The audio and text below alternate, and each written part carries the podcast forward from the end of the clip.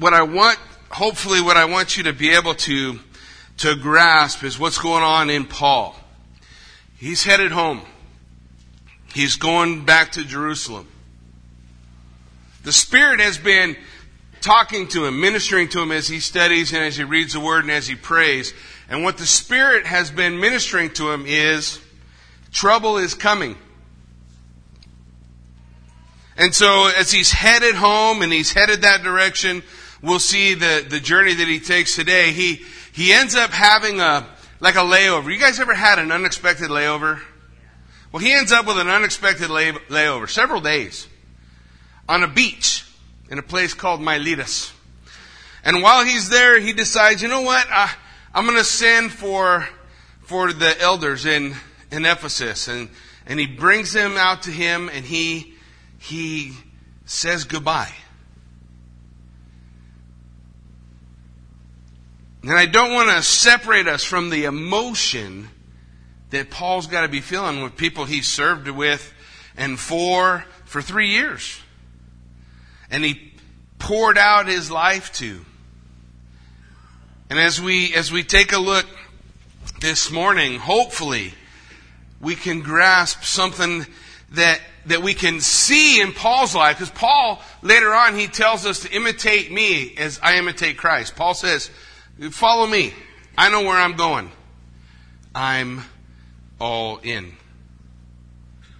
And the call for for us to follow in his footsteps is what he lays out for us in this section of Acts chapter 20. Let's take a look.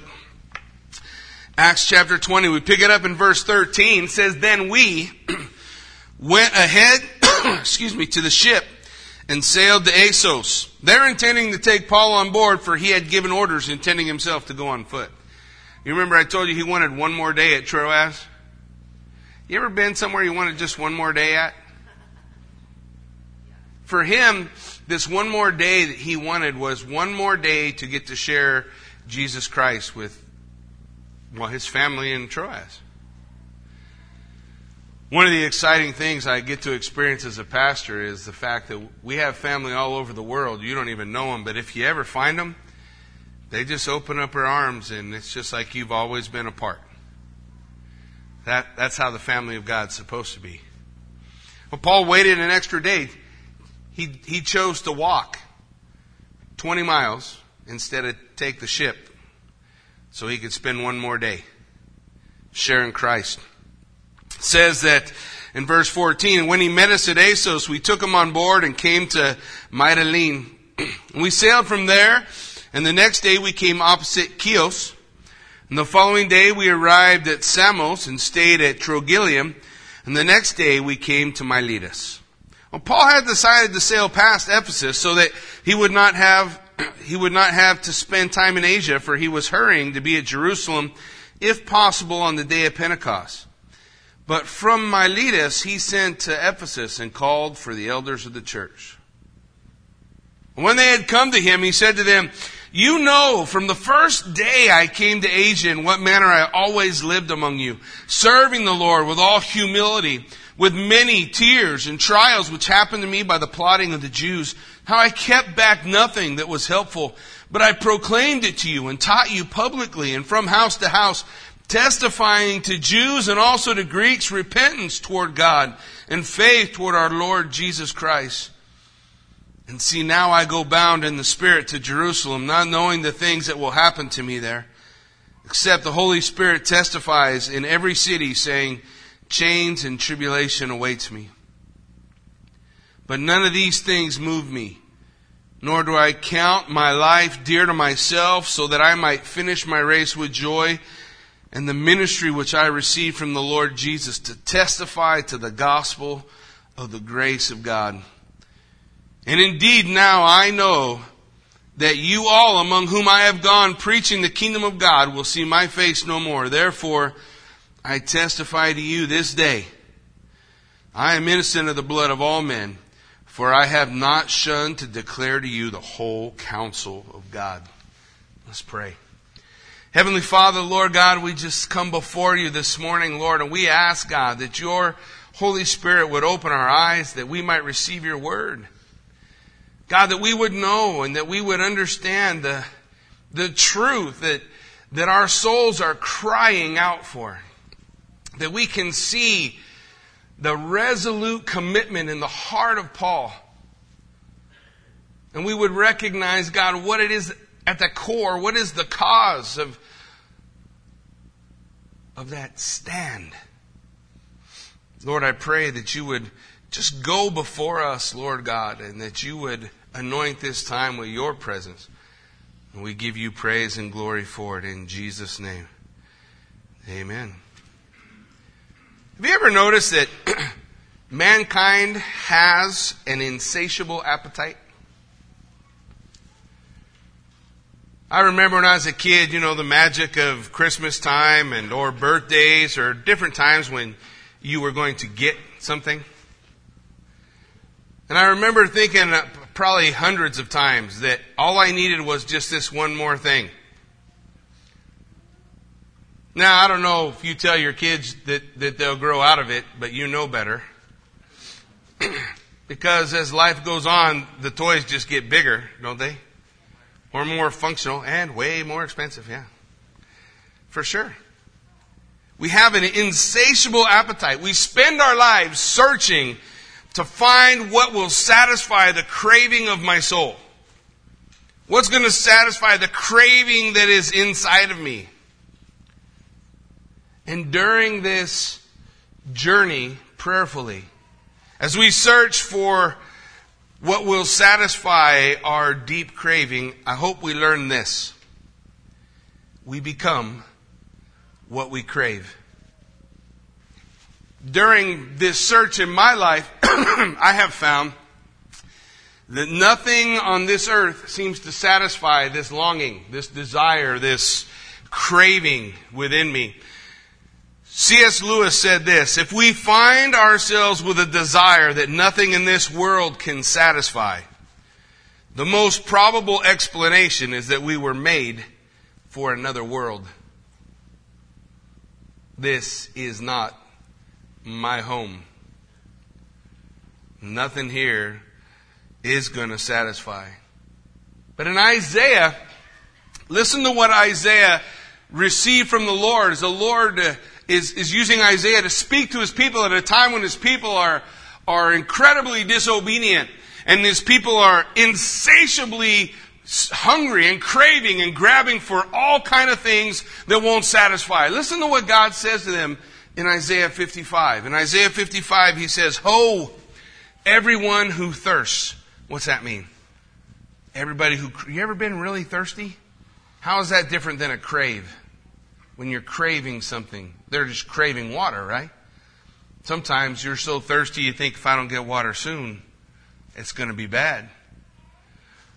Oh, everyone who thirsts, come to the water. You who have no money, come buy and eat. Come buy wine and milk without money and without price. For why do you spend money for what is not bread and your wages for what does not satisfy? Listen carefully to me and eat what is good and let your soul delight itself in abundance. Do you hear what God's talking about? You're running around trying to fill the craving of your life with all kind of things. I don't care what the things are. They may satisfy for a moment, but they won't satisfy for long. Before there's a craving for something else.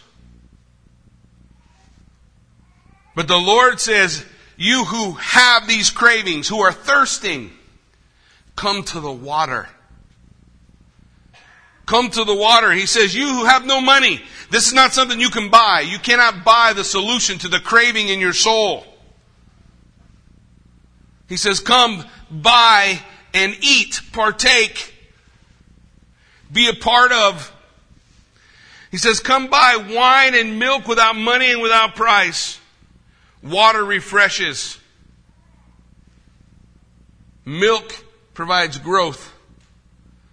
And wine throughout the scripture is a symbol of joy. You ever ask yourself, what is it that I need in my life to really make me happy? If we're married, at least in the beginning of our marriage, we look to our spouse and they make us happy for a week. All right, a month, a year, I don't know. Somewhere in that journey, you discover that I'm not happy. I, I thought that this was what was going to satisfy my, my, my longing, my craving, my loneliness, my whatever it is, but it's still there. It's still nagging. That empty space is still empty because you're trying to feed it something that's not water. Your joy is found in the Lord. Period. Only place. That doesn't mean there's something wrong with your marriage. It doesn't mean there's something wrong with anything else that's going on in your life. It means if you're trying to make that the key to your joy, your happiness, your fulfillment, you are missing the boat. It is only going to be found in Christ. That's why he says, Come and drink. What did he say to the woman at the well? If you knew what I could give you, you'd ask me for water. And I would give you water, and that water would spring up and become a fountain in your soul. And you will never thirst again. Sounds like the answer to a craving, doesn't it? We, we spend our time and our money and our efforts looking for what does not satisfy, but the Lord would say, listen carefully, eat what is good, and let your soul delight See, God didn't create us to be miserable.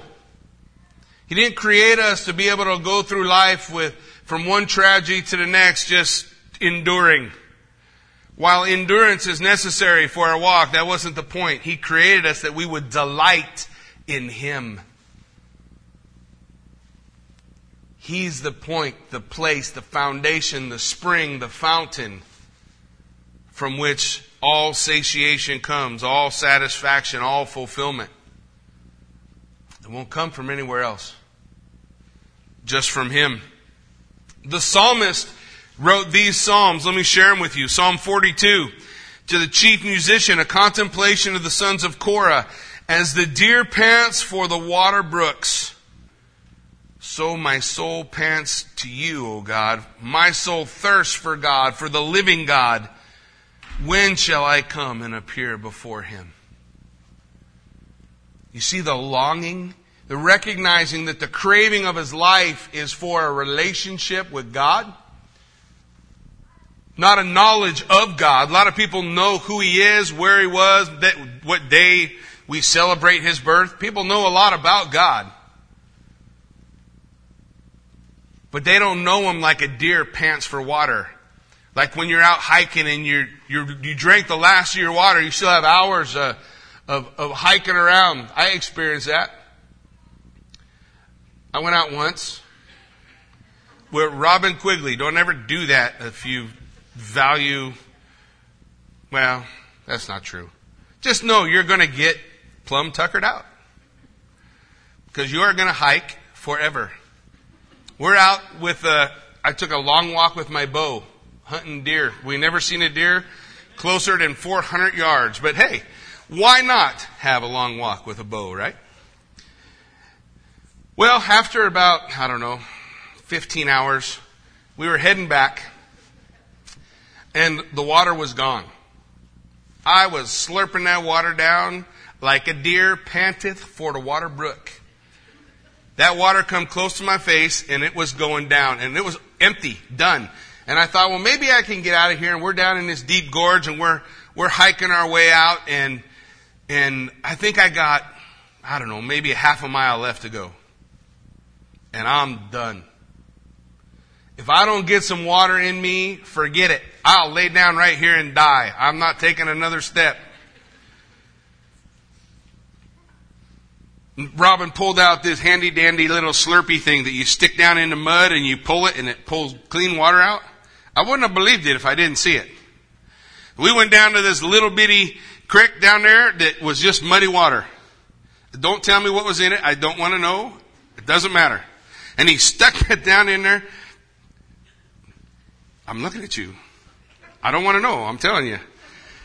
he stuck it down in there and he pulled that thing and this clean water came in. He squirted in my, in my water bottle and I drank. I was longing for that water. That's the way the scripture says we're to long for the Lord. That we desire to be with Him, to spend time with Him, to be around Him, to, to receive from Him what He has for us. That we find our satisfaction in Him. The descriptions that the Bible uses every time it talks about this relationship is not a ho hum, ho drum. It's, it, it is let him who hungers and thirsts. You ever seen a starving man jump on a Christmas hen? Man. Don't come to my house at Christmas. That's the attitude that we come, that we want to receive what it is that God has for us. In Psalm 63, it says, Oh God, you are my God, and early will I seek you. My soul thirsts for you. My flesh longs for you in a dry and thirsty land where there is no water. You see the description? When we talk about having a relationship with God, that's what we're talking about. Not I just know Him. Not I know who He is, or I know what the Bible says about Him, or I know this or that. We're talking about that thirst, that hunger, that drive. That's knowing Him. That's a relationship. Coming unto the one, the only one who can satisfy. Psalm, uh, Psalm 36 says, O God, therefore the children of men put their trust under the shadow of your wings, and they are abundantly satisfied with the fullness of your house. You give them drink from the river of your pleasure. Sounds like satisfying a craving, doesn't it? It ain't hard to find these verses, folks. It ain't, I don't have to look real tough. It's not, I don't need a special thing on my computer. Psalm 73, Whom do I have in heaven but you, and there is none upon the earth that I desire besides you. Sounds like somebody finding out that the craving that they had was that relationship with God. Doesn't it sound like that? See, Paul made this discovery. He was living life. He was living large. He had it all. He was, he had a career path and he was headed to the top. Graduated from the best schools, had the best professors. Everybody thought highly of him. He was tracking. But one day he met God face to face, and all of a sudden he discovered that all the other stuff in his life that he craved, he had no taste for anymore. He didn't have any taste for it anymore. You know that Jesus said, unless you are willing to renounce everything you have, you cannot be my disciple. The idea is, I don't want to be a part of your life. I want to be your life. I want to be the, the, the, the, energy and the pulse and the strength and the joy. And I got good and great and marvelous things for you that you can experience in this relationship. But it, it only comes one way. You got to let go of everything else. You got to let go of everything else. That's what Paul did, isn't it? What did he do with his career path? Well, he, he sort of lost that when he stood with Jesus. What about the best schools and all that stuff he went to? Well, God used all that, but not the way that Paul thought he was going to. He made three missionary journeys and he started all these churches and he poured his life into these other people. He gave, he gave, he gave, not because in that giving he was earning something. All he was doing was enjoying his relationship with God, and all that stuff naturally flowed out of him enjoying his relationship with God. A lot of times we talk about do's and don'ts and things we need to focus on and, and look at, and we, we look at those things. Now, I'm not saying those things aren't important. What I'm saying is, you don't need to worry about none of that. Look, if you go after Christ with all you have, if you let go of everything else and you go after Christ with all you have, you don't need to know, no list and nothing. If you do that, you'll find what's been missing. You know how few people actually do that? Churches are full of people who profess that that's what they have. But you and I, we see them, don't we? The joy, that's that's a whole nother realm to see the words, but to be the words. That's, that's different. James said it like this. Be not hearers of the word only, but doers also. Incredible things. So Paul, this is what Paul did, man. And now he's got this opportunity to say goodbye. I told you he's on the beach of Miletus. It told us the verse prior that Paul was trying to skip Ephesus because he didn't want to stop. Did you see that? He was in a hurry to get to Jerusalem. But then all of a sudden from Miletus he sends for him. That's a about 30 mile walk from Ephesus to where he is. So it took the time to send a messenger to him to tell him, hey, Paul's down here at the beach. He'd like to meet with you. They didn't just jump in a car and take off driving. They had to take care of whatever, whatever they had to do in order to, to get there. It's at least a day up and a day back. What I love about the, the elders that he called to, the, the leadership that he reached out to, it says in verse 18, and when they had come to him, they were available do you really think they didn't have jobs? You really think they didn't have responsibility? Do you think it was the most opportune moment for them to just get away? But listen, when you're in a place where you have forsaken all, you discover it's a lot easier to find time for the things that the Lord's asking you to do. Won't you? So these guys come back.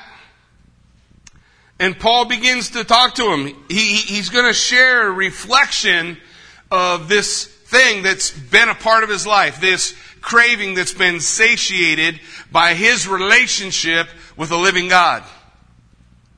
He says in that next verse, look at it, it says in, in uh, verse 18, You know from the first day that I came to Asia in what manner I always lived among you. You've seen it, he said to them. You've seen how I lived. You've seen the reality of the satisfied hunger in my life. And then he gives us several expressions of that, of that satisfaction. These are not things he had to work up to do. These are things that naturally poured out of a life who found that everything it was ever lacking, it found in a relationship with Christ in a life that realized for the first time I can have joy despite what's going on around me because I have a relationship with Christ. It had all of those things. And the first thing he says that it poured out and it bubbled out in his life as he's loving the Lord, as he's coming before the Lord. The first thing that bubbled out, he tells us um, in verse 19, serving the Lord. Very first thing. The outpouring of this relationship. He served the Lord. I am most satisfied in my life when I am enjoying the Lord Jesus Christ.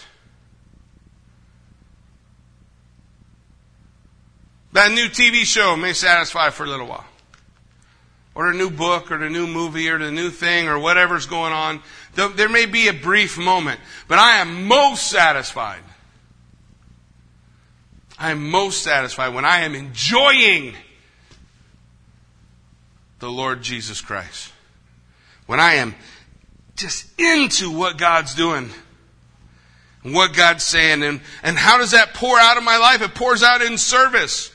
What, how does it pour out in service? Serving the Lord first, what? With all humility. With all humility. What does the scripture tell us? Philippians chapter 2 verse 3 says, Let nothing be done through selfish ambition or conceit, but in lowliness of mind let each esteem others better than himself. The natural outflowing. Now I gotta work up this concept of serve and serve. They're always telling me to serve. Look, servants happen. Service happens when you're loving Jesus. Just love Jesus and service will happen. All by itself. I never had to tell Rick and Kristen anything about serving God or doing anything with God. When they got saved and their whole family changed and the things they watched changed and the things they listened to changed and all that stuff changed. And I'm sitting in here on a Wednesday one night and I'm like, what in the world? The first time Rick and Kristen missed a Wednesday. What's going on? Well, they're in the nursery. I never had to tell them. They just loving Jesus. What happened? They served. I never had to tell them about the soup kitchen and the things that the soup kitchen was doing on Wednesday. Never had to say a word. They were loving Jesus and ex- enjoying the relationship that they now had with the Lord and Savior of all the universe. And service just happened. They just showed up.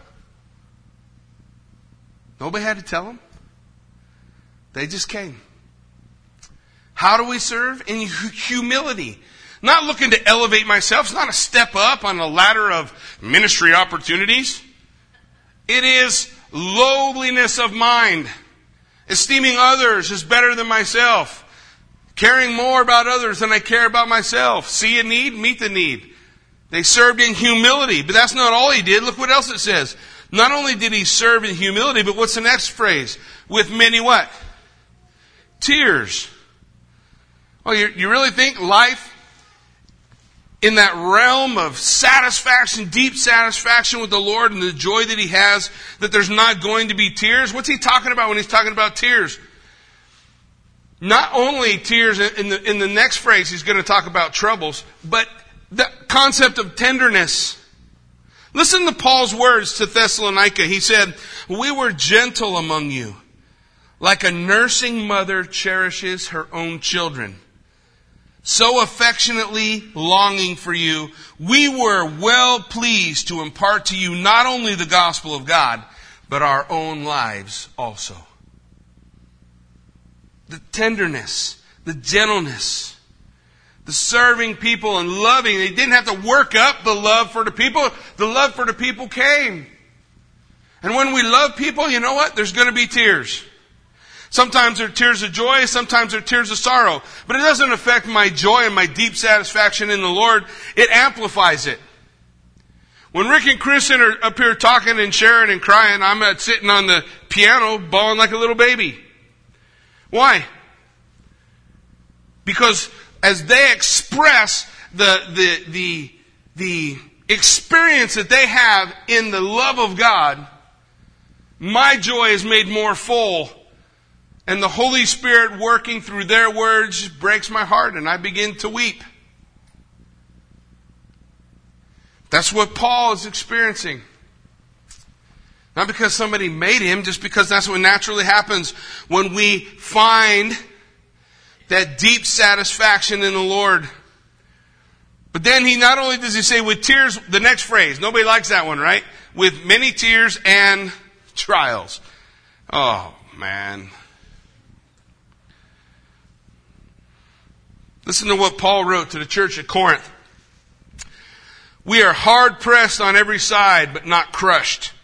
We are perplexed, but not in despair. We are persecuted, but not forsaken. We are struck down, but not destroyed. Always carrying in the body the dying of the Lord Jesus, that the life of Christ might be made manifest in my life. Those trials, whatever trials come, God uses those things. The Bible tells us in Romans 8, 28, for we know all things work together for good to those who love God. Don't forget that phrase. Don't go quoting that for somebody who's not a believer. Did you hear what it said? For we know all things work together for good to those who what? Love God. All things work together for good to those who love God and are the called according to his purposes. For God's people, all things work together. And this is what Paul's experiencing, this natural outpouring of this life that's found deep satisfaction in the Lord God Almighty springs out with service. But not only with serving the Lord, the next thing he shares with us he says in verse 20, how I kept nothing back that was helpful. What's the next thing? You can't help sharing the word. He kept nothing back. He didn't shrink away from those opportunities to proclaim. There's three words that he uses to describe the way he shared the word. The first word is that he proclaimed that I, that I held nothing back that was helpful, but proclaimed it to you. It's the same word for herald. It's like that guy in those old movies that would stand in front of people and go, and announce some, some person, some great person coming in. Who do you think he's heralding? He's heralding Jesus. He's heralding the Lord God Almighty. He's heralding the deep satisfaction that he found in him. He's reading. He's sharing. He's heralding the fact that God is everything that he ever needed him to be. He's living life out loud. Look what it says in verse 27. For I have not shunned to declare to you the whole counsel of God. Same exact word. I have not shunned to proclaim to you everything that is in God's Word. I'm not hiding. I'm not hiding from scripture that's difficult. I'm not hiding from difficult concepts. I'm not running from any of that stuff. Look, I'm just going to proclaim it all to you. Here it is. And he laid it out. Heralded it. The second word that we see is teach. He says, not only uh, proclaiming to you, but I taught you publicly and from house to house. The word taught means to instruct, to exegete, to open up the word, to explain it. To explain those things, maybe some, some hidden things that we wouldn't necessarily understand from the surface. So he taught them. How did he teach them? Publicly and privately. Corporately, in a body like this. And then from house to house. That's why today we have corporate meetings and we have home meetings. It's the same thing. Isn't it? He taught them publicly together in one large group, and he taught them privately, bringing that instruction that God's word requires. The third word used is here in the next verse. It says that he testified to the Jews and the Greeks repentance toward God and faith toward our Lord Jesus Christ. He testified. He witnessed. He proclaimed. He taught and he witnessed. What does it mean to witness? To witness means to show application of God's word through your personal experience. He showed them through his personal experience and the manner in which he lived and the things that he did, the things that God's word was teaching, the things that he was laying out in the teaching, the things that he was proclaiming from God's word. He showed it to them. He witnessed that personal application in his life. And two main focuses, repentance and faith. Those are the two things necessary, by the way, for salvation. You can't have salvation without those two things. It has been said that oftentimes people talk about the fact that they, they believe in Jesus Christ, but nothing ever changes in their life. That is like saying, I was out on the highway the other day, changing a flat tire, and I wasn't paying attention to the cars going by, and I stepped out into traffic, and bam, I got hit by a truck. You don't really look like you got hit by a truck. Oh, no, I feel great. Look good. Yeah, I mean, that's what it's like to say, oh yeah, I believe in Jesus, but my life didn't change. Believing in Jesus is like getting hit with a Mack truck. You're not the same anymore. You don't want the same things. You don't look for the same things. You don't find satisfaction in, the, in anything of this world. If you do, you have to ask yourself a question. Do I just know him intellectually or do I know him experientially? Have I experienced that deep satisfaction of coming to Christ? How is it described? Repentance. We all know that word, right? We hear it all the time in church. What's it mean? Change of direction. It means once upon a time I was out living life for me. But Jesus said, if you would come after me, you must do what? Oh, I know you guys know it. You must deny yourself. What's that mean? That means I changed my path, right? My path used to be over here, but now I deny myself. I'm not going my way. I'm going His way. He said, deny yourself, come and follow me. You see, there is a, a practical change of direction in my life from the way I was going to now I follow Christ. I'm following Him. Where's Jesus at? That's where I'm going. Don't deceive yourself. Don't deceive yourself into thinking you have something that you don't have. It requires repentance, change, and faith. For by grace we have been saved through faith. It's a gift of God, not of works, not of ourselves. Lest anybody would boast. Look, I don't save myself, God saves me. I believe God gives to every human being on the face of the earth a measure of faith, and we get to choose where we put it. God gives you a measure of faith. And I have this faith. I can put that faith in me, and I can live my life that way. Or I can put that faith in Christ. And when I choose to put that faith in Christ, He regenerates me. He changes me. My life takes on a whole new meaning. It's like getting hit by the truck. The direction is changed. Motivation is changed. Nothing's the same anymore. And now I'm going after Him. And everything I do from that point forward is, is empowered by Him. It's not nothing I work up. All I need to do is follow Him, right? And then what He told the disciples? Follow me. Follow. He didn't say, don't do this, don't do that, stop smoking, stop drinking, stop dancing, stop doing all that stuff. What did He say? Follow me. Just come follow me. That's it. We make it too complicated. It's not that complicated. Follow Jesus.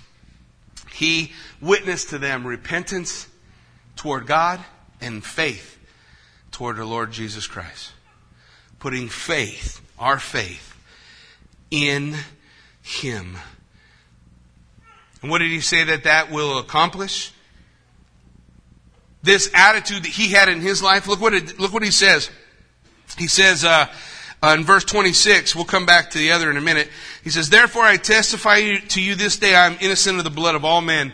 Why? Because I have not shunned to declare to you the whole counsel of God. Paul said, I have a clean conscience. Why? Because as I'm following Jesus and as I am making Him my joy, I'm pouring my life into Him. I'm experiencing things I never thought. He is my delight. He is my craving and I'm becoming like Him. And as I do, I'm sharing the Word. I'm proclaiming and I'm teaching and I'm witnessing. So I am, I am guiltless. I am innocent of all men's blood because I don't let anybody pass by without I declared to them the whole counsel of God, what God's word says. I'm innocent. Clear conscience is produced in that life that is following Jesus. The last thing we're going to look at in this next section as we take a look at verse 22. What's next? We see that he is serving the Lord. We see that he is sharing the word. And the last thing, and oh so important thing, he is surrendering his will. Look at it. He says, now I go bound in the spirit to Jerusalem. Does that sound like he's made the choice to go to Jerusalem? I think he is making the choice to go to Jerusalem. But he's bound in the Spirit. The argument about whether or not Paul should have went, sorry, that's the word. The word says he's bound in the Spirit. I don't care whether you make it his Spirit or the Holy Spirit, because God's Word declares to us that His Spirit will bear witness with our spirit that we are the children of God. They work together. My spirit never lived. I didn't have a spirit until the Holy Spirit came into my life and I was born again, right? That concept of being born again means my spirit gave, came alive. It was birthed that day. That spirit, that way through which God speaks, he's bound in the spirit to go. And it's a little scary where he's going. You see where he's headed to? I'm bound in the spirit to Jerusalem, he said, not knowing the things that will happen to me there, except the Holy Spirit testifies in every city, saying chains and tribulation await surrendered his will. Look, if, if you want the easy life and the life that where, where things are simple and, and, and, uh, what, just uh, like water you pour out of a pitcher and it just flows wherever it wants to go, this is not it. Save yourself the frustration. This life is a little different. This life is, is choosing God's way accepting God's will, realizing that I am going to experience the greatest things I'll ever experience in my life when I surrender wholly to Him and I live for Him. I want to surrender. I want to experience that. I want to see that in my life. I want to see that surrender, that the beauty of Christ moving and working. So he lays out all these troubles, and all I hear when I read those troubles, when it says uh, chains await, and trials await, and troubles await, all I got, I got right next to it in my Bible, it says, What will make you quit? Paul says, I am resolute. I am unwavering. Or, none of these things move me. James Calvert was a missionary who went to the Fiji Islands to minister to the cannibals on the Fiji Islands. And the captain of the ship that was taking him and this group of missionaries pleaded with him the whole trip, the whole way there. Guys, this is dumb. You cannot go there. If you, they're going to kill you. They're going to kill you and then they're going to eat you. You cannot go to this place. And the last day, the last night, as they're pulling to the place where they're going to let him off the ship, the captain actually broke down and wept with James Calvert and he said, don't go. If you go, you will die. You know what James Calvert said? We died before we ever came. Isn't that what it means? To deny yourself? I'm already dead. And the life I lived before Christ was deader than that. But the life I have in Christ now, oh, so alive. So alive. Taste and see. For the Lord is good. Listen to what Paul said, similar to James Calvert's story. In Philippians 1 19, for I know that this will turn out for my deliverance through your prayer and the supply of the Spirit of Jesus Christ. By the way, this letter, Philippians, is written while he's been imprisoned after the trip to Jerusalem. According to my earnest expectation and hope that in nothing will I be disappointed. But with all boldness, as always, so now also Christ will be magnified in my body, whether by life or by death. For to me to live is Christ, and to die is gain. Stop. Don't just hear that because you heard it 10,000 times. Do you hear what he just said? Do you know what it is to die? To die is the loss of everything. You lose it all. Husband, wife, children, money, cars, stuff, relationships. To die is to lose everything you can ever have. And Paul said, to die is gain. Is that how you see it? Is that how you see the loss of everything you're ever going to have? Every relationship you're ever going to know? Everything that ever has existed, do you see it as gain to lose it all that you might have Christ? Because that's how Paul saw it. And that's why his life was radical. And that was sprung from a relationship with Christ, with Almighty God. That sound like the same thing? I'm dead already. For to me, to live is Christ and to die is gain. You take everything away from me, I got Jesus. That's incredible. Paul said, I live my life so that the loss of all things, every relationship, every pleasure, everything is overshadowed by the overwhelming reality that I get Jesus. That's what it means to come to Him hungry and thirsty. That's what it means to forsake all for Jesus Christ. He said in Galatians 2, verse 20, For I have been crucified with Christ. It's no longer I who live, but Christ lives in me. And the life which I now live in the flesh, I live by faith in the Son of God who loved me and gave himself for me. Sounds to me like I'm dead already. I was crucified with Christ. The life I live now, I live for His glory, for His praise, longing and looking and, and getting excited about that opportunity that I might have to see Him face to face. Verse 24, none of these things move me, nor do I count my life dear to myself. Why? So I could finish my race with joy and the ministry that I received from the Lord Jesus to testify to the gospel of the grace of God. He says, I just want to finish my race. I just want to accomplish what God's given me to do. I don't care what I got to pay. I don't care what I got to lose.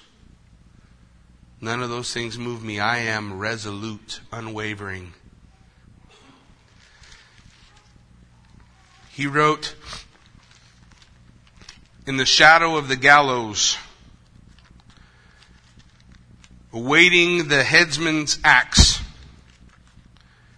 Paul wrote a letter. Second Timothy, I invite you to turn over there with me. You say, how did Paul do? Sitting in a prison cell, hearing the sound of the wheel outside, and the headsman sharpening the axe, knowing that any second they're going to call me, and I'm not going home from this one. They're going to take my head. In chapter 4, verse 7, this is what he said. Actually, let's look at verse 6, just because I love it. He said, For I am already being poured out as a drink offering, and the time of my departure is at hand. I have fought the good fight. I have finished the race and I have kept the faith. That's what I want to be able to say. Not I found every excuse why not to. Not I thought about every reason or every weight or everything that might slow me down. No, I, I finished the race. I fought the fight. The prayer that he prays in Acts 20 is answered. And 2 Timothy chapter 4 verse 7. He finished well. That's our call. Find your deep satisfaction in Him. He's the only thing that's ever going to satisfy. That's it. You're here today and you tried and you tasted and you ah, sprinkled a little Jesus in your life here, or you sprinkled a little Jesus in your life there, or you opened up a little door and you let you, you said, oh, "I'm going to go to church on Sundays," or "I'm going to look." None of that is relational. What did the Scripture say? Like the deer pants for the water. That's how much I want you. You say, I don't have that hunger. I don't feel that hunger. I don't feel that thirst. I can tell you where to get it. You ask him. The psalmist would plea. Every morning, he said, I would plea that my soul would be satisfied in you today. Let my soul be satisfied in you today. Man, don't play games with it. Get in. All in. Whatever's holding you back, whatever's slowing you down, chuck it. Throw it out. It ain't worth it. You will not be disappointed. That's how Paul learned Christ. That's why he could say, Imitate me as I imitate him. Amen? Why don't you stand with me and let's pray. Heavenly Father, Lord God, we thank you for a time that we can study your word, to open your word, to allow your word hopefully to penetrate our hearts. Lord God, we are built, we are designed with a desire that nothing here satisfies. That means that we are otherworldly, that there is something else out there. And that thing, according to God's Word, is that relationship with Him. God, I pray that every one of us would come to Him hungry and thirsty. He said, Come unto me, all you who labor and are heavy laden, and I will give you rest. He said, Take my yoke upon you and learn from me, for I am gentle and lowly. And you will find rest for your soul. You will find the answer to what you lack in me. Lord God, that we would find that, that we would know that, that we would have it in both hands, holding on to who you are.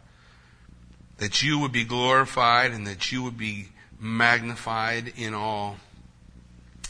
that we would be abundantly satisfied with the fullness of your house, that we would be abundantly satisfied with the water you give us to drink, that it would spring up in our souls a fountain of living water never to be quenched, that you would solve our hunger, that we would just stop playing and get in. God, I pray that your spirit would move in this place today. As we call to you, Lord God, move in our midst. In Jesus' name we pray. Amen.